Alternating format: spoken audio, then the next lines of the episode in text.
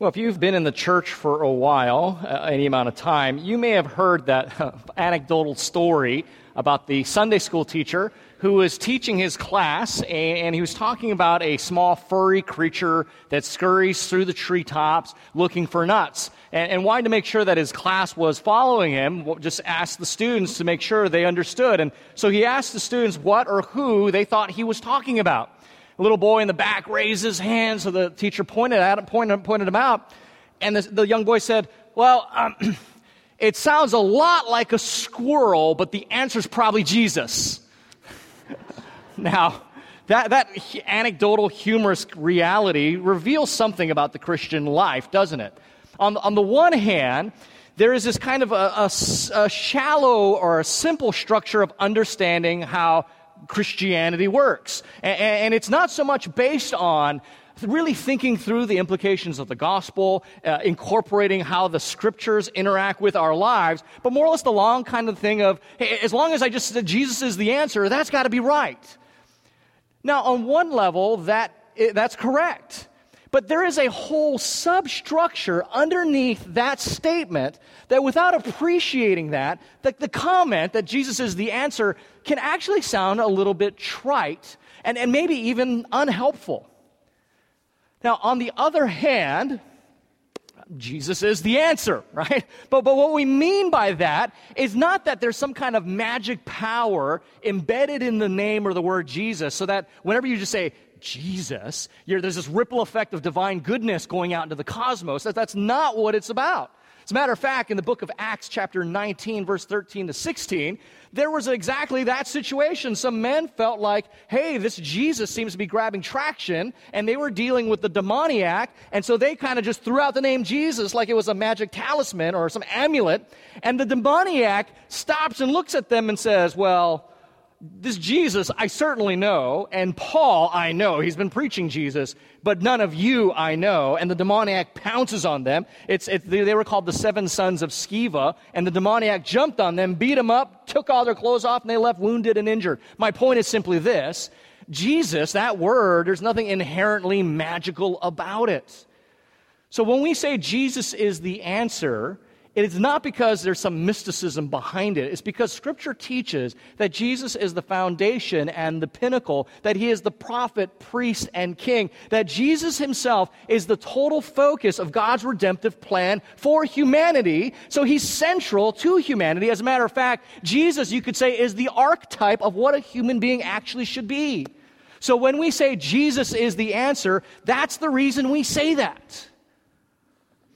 Now, I wouldn't be surprised at this point you are looking at the Bible in front of you and going, okay, wait a minute. Um, she just talked about children and parents, and maybe some parents brought their kids because you knew that passage, obey your parents, is there, and I'm not talking about that. And you're going, what is going on? Well, I am going to talk about those relationships and actually, a lot of things we're going to talk about today apply to any relationship, not just between children and parents and uh, masters and bond servants and those kinds of things. And, and let me just say this real quick. Uh, Megan rightly used the word bond servant, and some of you may be looking in front of you, and it uses the word in verse 5, slave. And the translators realize that the problem with using that word is in an American culture, the only frame of reference we have to slavery is from 19th century America South. And that's not the kind of slavery that took place in antiquity. So some translations use the word bondservant to broaden that field. Now, there was brutal and unfair and unjust slavery in antiquity. Don't get me wrong. But there was also a very different mentality. Uh, oftentimes, slaves had a better livelihood because they were guaranteed a place to sleep, uh, uh, food, and they actually had professions like many of us do. But they were kind of, they were bonded in servitude to a master. So the reason is they chose to use bondservant because there's more nuances to the word slave than what we tend to think of that. So I just want to make that clarification. Um, and now, since that wasn't in my notes, I'm completely off balance of where my notes were. The point is this Paul's talking about relationships in a particular context. And if we don't talk about relationships in the same context, Paul is talking about relationships, even parent child, uh, master servant, employer employee, which is a close analog to that, we're not going to get the most out of this text. We're going to miss the point of this text. It is true that important elements of good relationships uh, have loyalty, friendliness, practical things like returning phone calls, and, and Dale Carnegie winning friends and influencing people. All those things are important. But if we're going to talk about what does Christianity say about relationships, we have got to go beyond those mere virtuous, good, moral things, because whether you're a Christian or not, we would agree that being loyal, being friendly, uh, th- simple things like returning phone calls, those things are important. But why we're opening God's Word is say, what distinctly about Scripture and Christianity informs our relationships? And that's where I want us to camp today.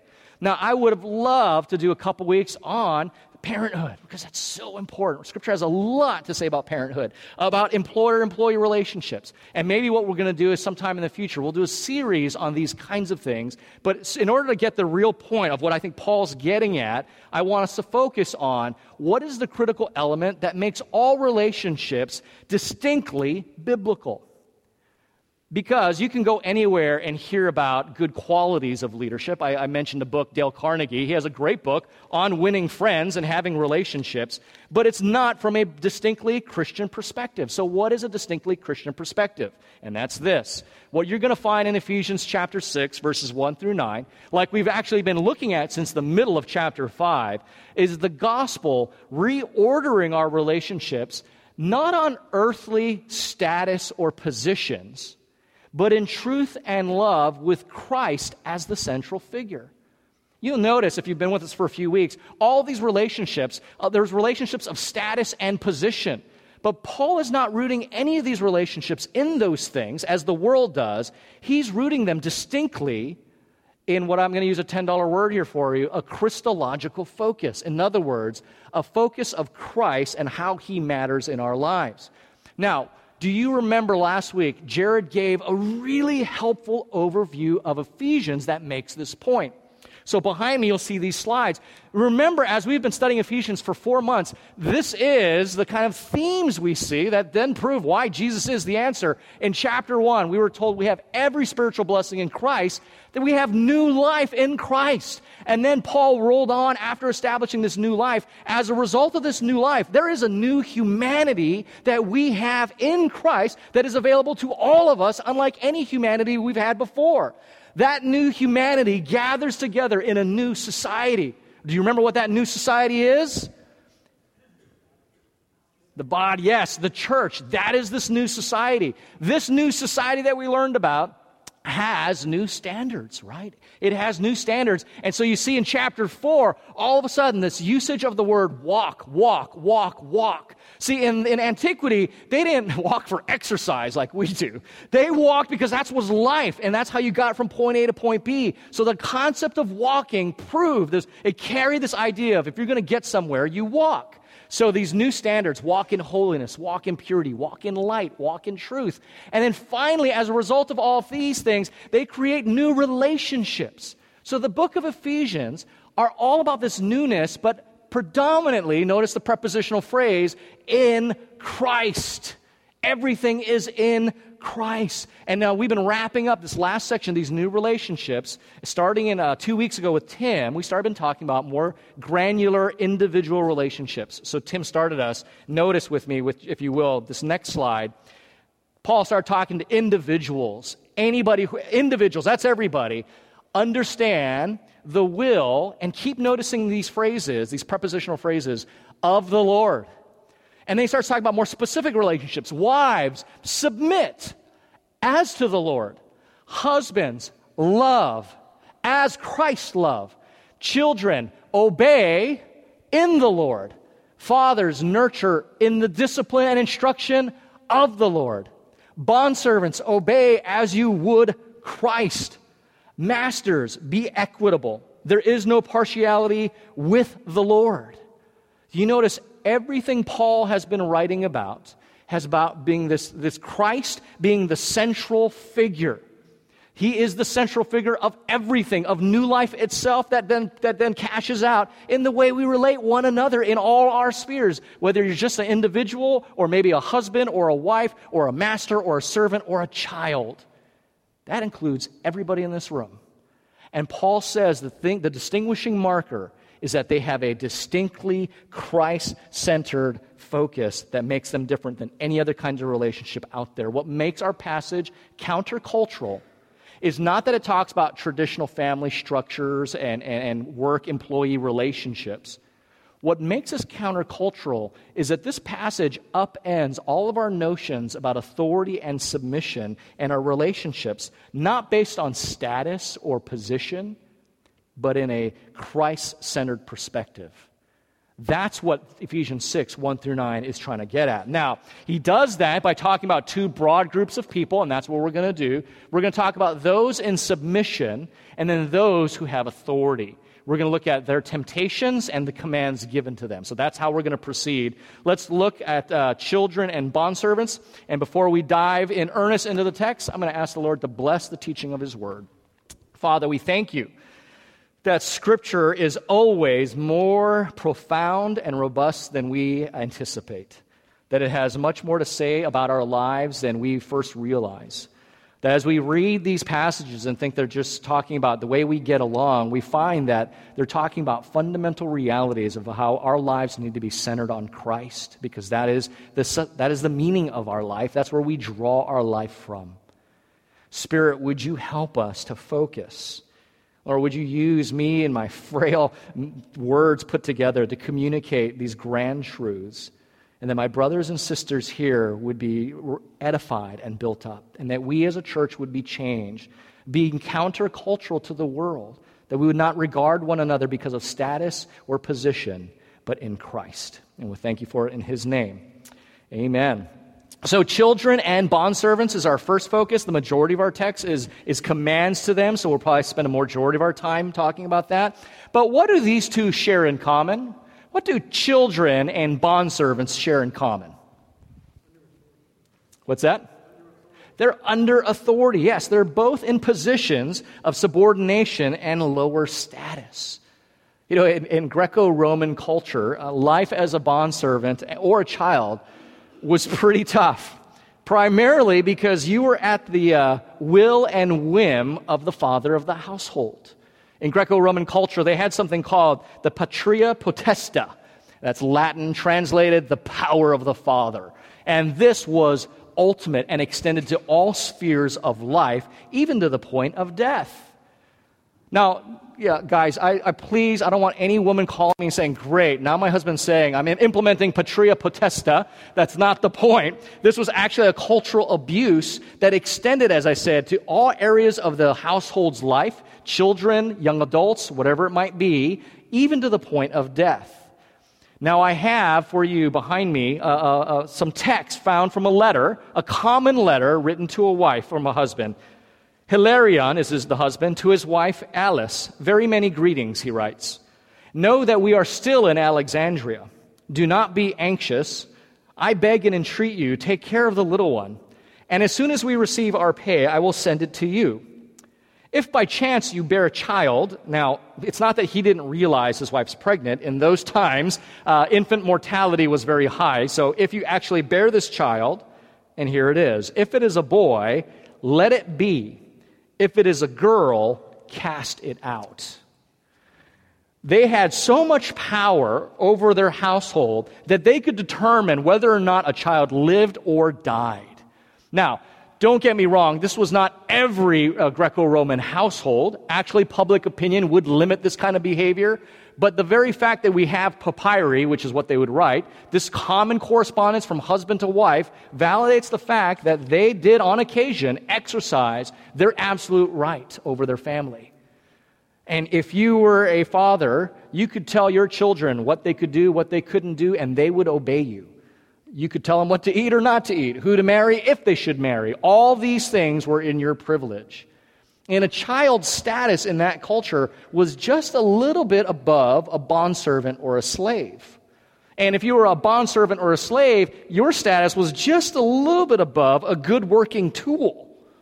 Now, Aristotle, the Greek philosopher, says that bondservants are nothing more than animated tools, while tools were inanimate bondservants. That's how they looked at it.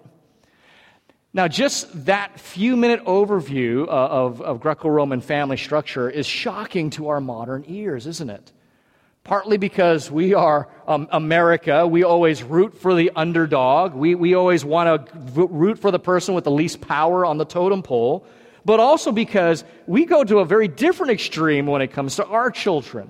Right? We, we might lean too far the other direction. If, if Greco Roman culture leaned too far to being harsh and denying their children individual rights and individuality, uh, we might go a little too far the other direction and giving our kids too many rights, too many freedoms, emphasizing their individuality too much.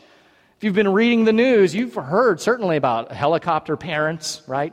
You've heard about helicopter parents. Maybe some of you are helicopter parents. I don't know.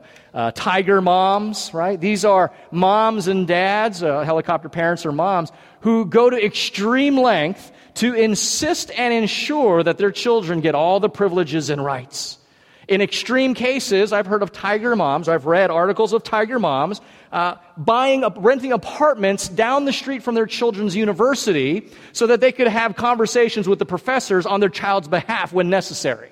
Right? That's an extreme example of, of the other side of Greco Roman culture. Now, there was a time, maybe some of you remember it, in our own culture where if little Johnny misbehaved, somebody in the community would discipline little Johnny, and Johnny's parents would be what? appreciative of it. Now, Johnny's parents would file a lawsuit, right? We have gone too far the other direction. And what Paul is calling to the believers in Ephesus is to avoid the extreme of their culture, but the call to us is to avoid the extreme of our culture. We need to avoid devaluing them, but we also need to avoid idolizing children, particularly, right? We need to, because by the way, if you either go to one extreme or the other, we're not going to love them well, are we? Now, we might think by idolizing them, we're actually better off than devaluing them, but not really. Not really. We need to treat our children, as, uh, keep in context of the passage, those under our authority with fairness and justice and, and love. And love is not always getting what you want, but giving what you need.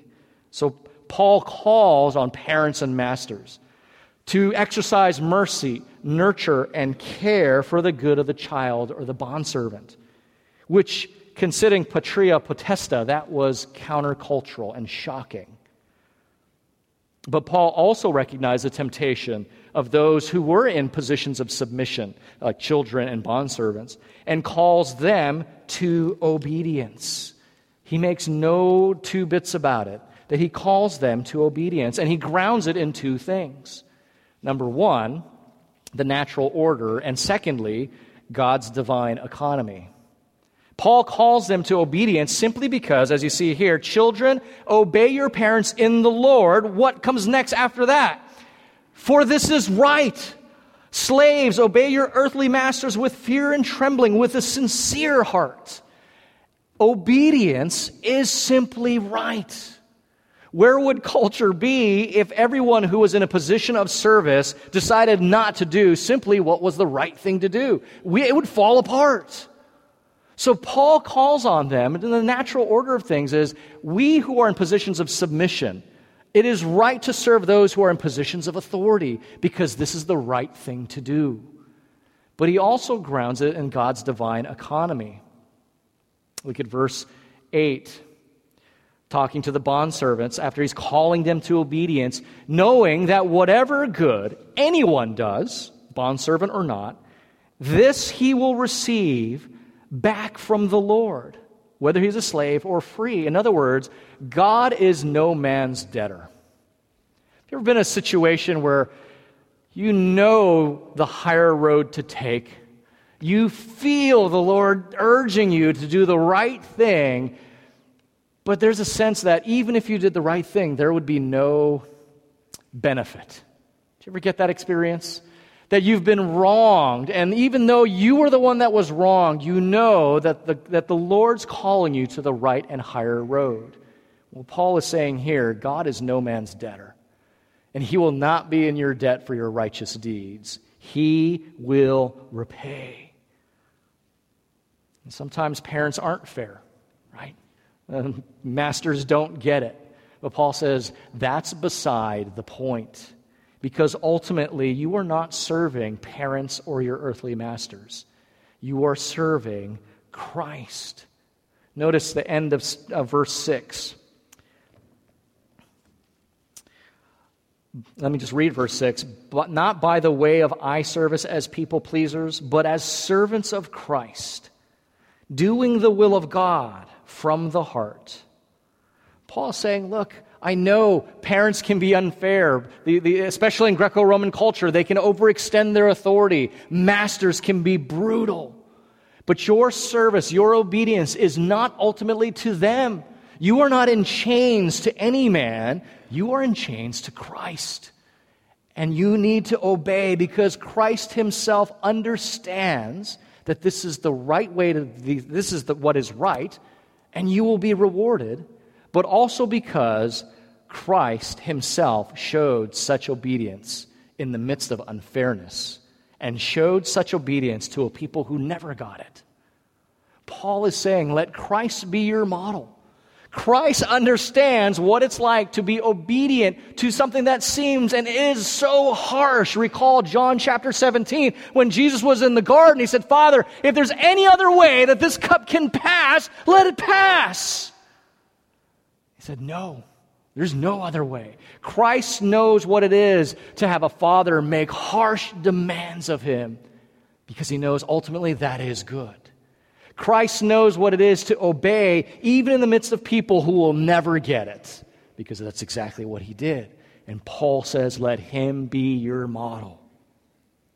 So if he's talking to parents, or excuse me, children and bondservants, those who are in submission, he now shifts to parents and masters. And what do parents and masters share in common? Yes, they are both in positions of authority and power. And, and, and what is the temptation when you have authority and power? It is the abuse and misuse of that authority and power. But notice, Paul, he does not go against authority and power, which is where our culture would kind of go. Our culture is against institutions. Our culture is against authorities and powers. I mean, we were founded in revolting against authorities and powers and institutions. But Paul never goes there. The Bible never goes there. The Bible never sees authority and power as inherently evil. Not at all. As a matter of fact, the Bible sees authority and power as a means to be a blessing. The Bible never condones the abdication of authority, it commands the right use of it. See, and that's the difference. Christianity is not about overthrowing social revolt and overthrowing the powers and authorities above us. As a matter of fact, Christianity is the impetus to make power and authority work the way it should. And that's what Paul is calling on these people in positions of authority and power parents and masters. Saying, parents, don't, don't, don't abuse your children, don't idolize your children. Rather, and here's the balance nurture them and love them. And what's that prepositional phrase right there in verse 4? Uh, bring them up in the discipline and nurture or instruction of the Lord. That's the context. Oh, that, that, that phrase, of the Lord, defines the parental task. There are many things I can get wrong as a dad, and I get them wrong all the time. There's only one thing that I, I can't get wrong and I don't want to neglect is that, that bring my children up in the discipline and instruction of the Lord. Right? So I'll, I'll be honest, a little self disclosure. My, my son can't throw a baseball.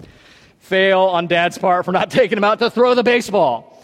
But I want him to understand the Lord. So if I've got to choose between him being a sports athlete and him understanding the gospel, I want to err on him understanding the gospel. Ideally, you want both. The point I'm making is that Paul says the context of parenting is in the Lord.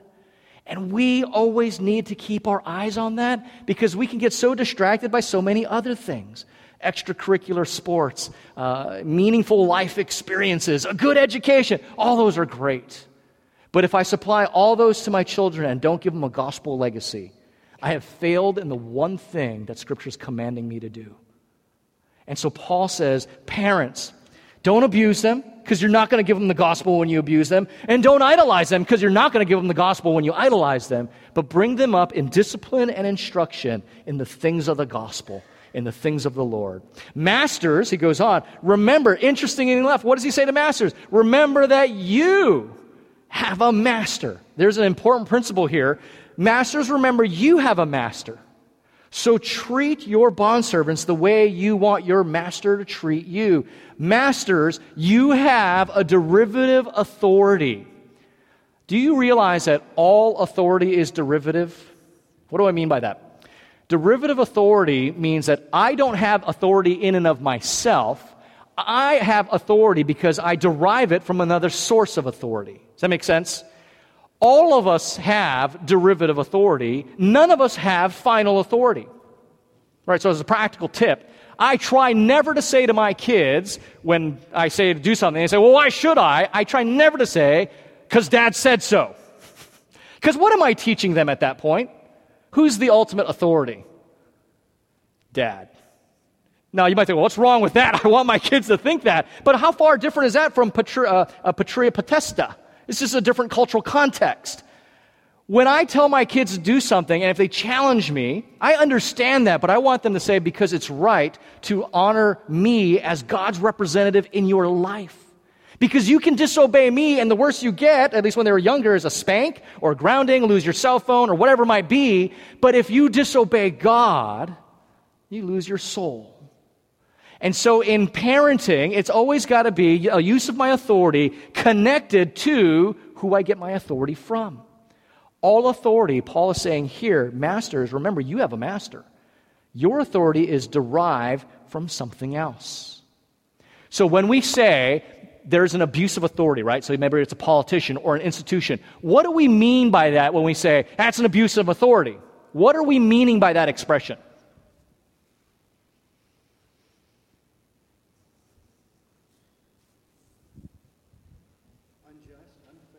Unjust, unfair. Yes. Anyone else? Unjust, unfair. Anyone else?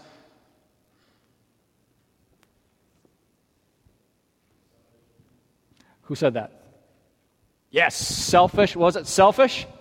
Selfishness. Yes. All these things unjust, unfair, selfish have in common a theme that the person or institution exercising authority is not consistent with the mandate that gave them the authority in the first place, isn't it? That's why you go, that's not why they were given authority. They're using it for themselves. That's not the reason they have authority. That's an abuse of it. All authority is derivative that way. All authority. Keep your finger in Ephesians. Go to John chapter 19. It's an interesting conversation on this topic of authority between Pontius Pilate and Jesus. So Pontius is, is, is uh, talking to Jesus, and he's just getting frustrated because of, of the way Jesus is interacting with him. Let's pick it up in verse 10. Uh, let's go to back verse 8. When Pilate heard this statement, he was even more afraid. He entered his headquarters again and said to Jesus, Where are you from? But Jesus gave him no answer. Verse 10. So Pilate said to him, you will not speak to me? Do you not know that I have the authority to release you and the authority to crucify you? Jesus answered him, You would have no authority over me at all unless it had been given to you. Oh, and does he say from the Roman magistrate, from Caesar? No. Jesus says, Unless it's been given to you from above. Jesus is reinforcing, he's laying down what Paul wrote in Romans 13 that all authorities, whether they are Christian or not, derive their authority from God himself. So, Pilate, you'd have no authority over me unless it's been given to you, not from Caesar, not from Rome, not from a delegation, not from a vote, but from above. And here it is. Therefore, he who delivered me over to you has the greater sin. See, Pilate was in danger of abusing his authority because he was compromising the use of his judicial power because the religious leaders who created more violence in abusing their authority as religious leaders in delivering Jesus to Pontius Pilate. So the religious leaders were violating their authority that was given to them by God to shepherd the people of Israel. And when the Messiah came, because it challenged their power base, they offered him up to be crucified and abusing their authority. And when it came to Pilate, Jesus says, You're guilty, but not as guilty as those others. Jesus was getting at this principle of a derivative authority, and we are responsible for how we steward it. And when we violate it, there's culpability on us. So, as parents, as, as, as employers, as masters, when we abuse that authority, we are culpable. when, when, when Moses, in anger, spoke to the rock or, or commanded the rock to give water, and he struck it with his staff and water gushed out, he misrepresented God because of his anger. And God said, Because of that misrepresentation, you don't go into the promised land. See, Moses was sick and tired of this congregation, always complaining. He says, You want water? You want water? And he whacks the rock in anger. And God says, You misrepresented me because my anger is not flippant and, arbitrary.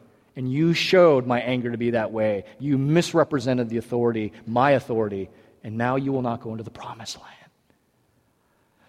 Uh, so often, as a father, let me be autobiographical, uh, I have to go to my kids for forgiveness.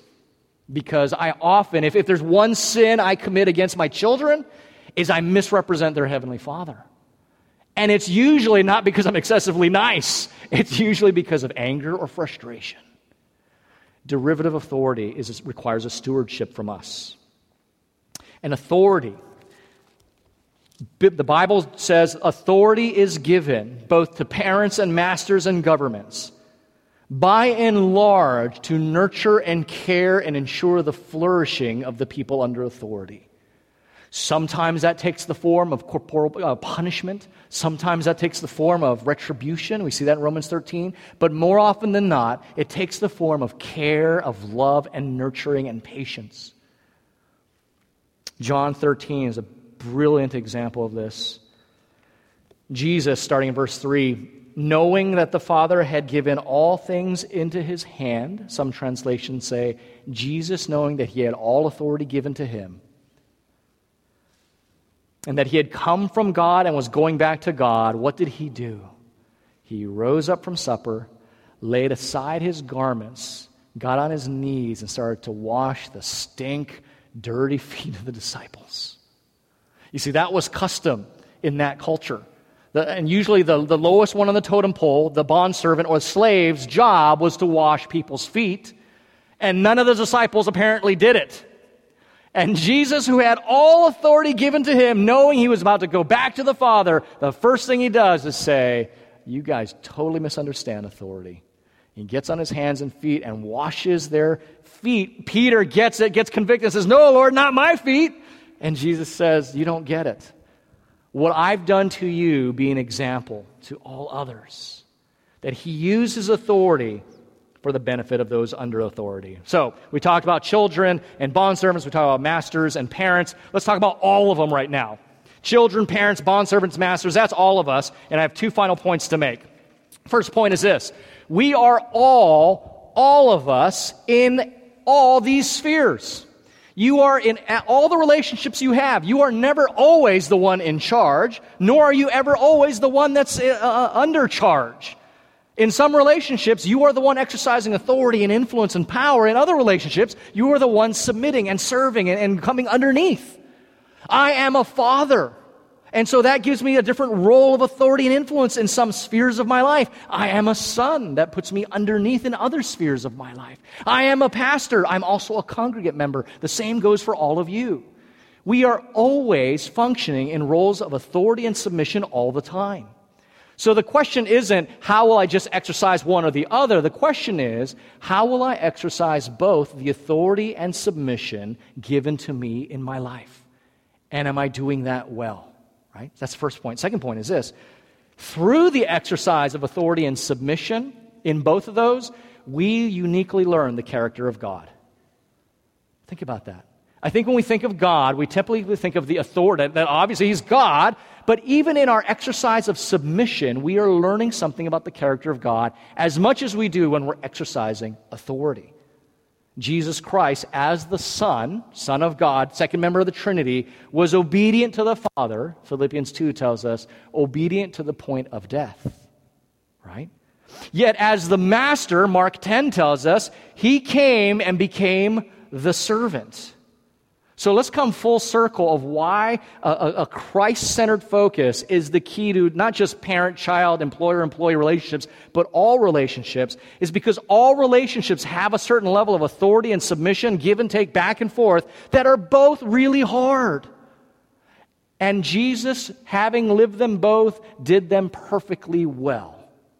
And we need to have Him as the example, Him as the sustaining grace and the ability to strengthen us to exercise our authority in a way that's loving and leads to flourishing, and exercise our submission that is good and beautiful and part of the natural order of things. Because Jesus did them both perfectly all throughout His life and ministry. And Paul is writing for us to do the same. You know, if, if you are a follower, then you'll probably be tempted to think leading is easy, following is the hard part. If that's you, then, then you need to keep your eye on this great image of the shepherd who gave his life for the sheep. Because exercising authority requires a sacrificial love that costs you something.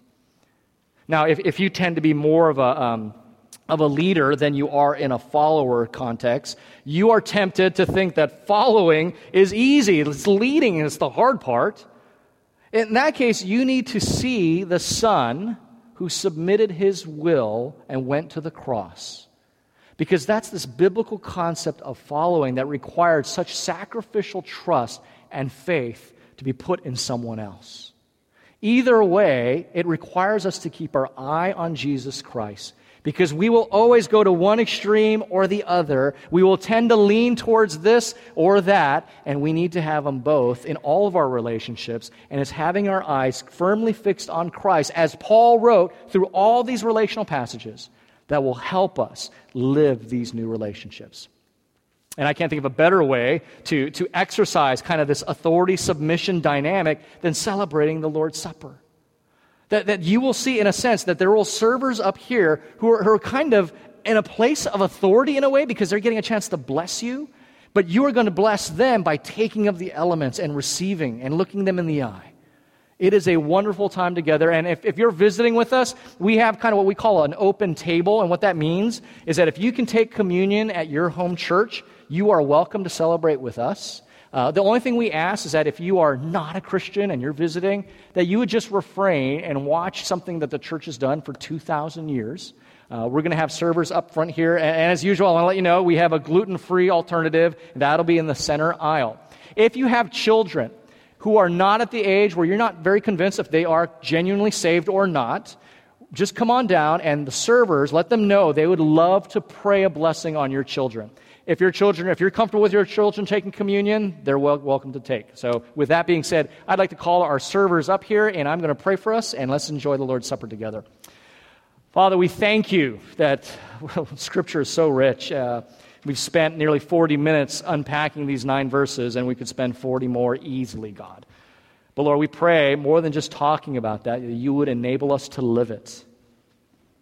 Paul wrote clearly for our edification. We ask, Spirit, that you would enliven and embed the truths of these words in our hearts, in our souls, that our lives would reflect these new relationships that Jesus made possible. We thank you in his name.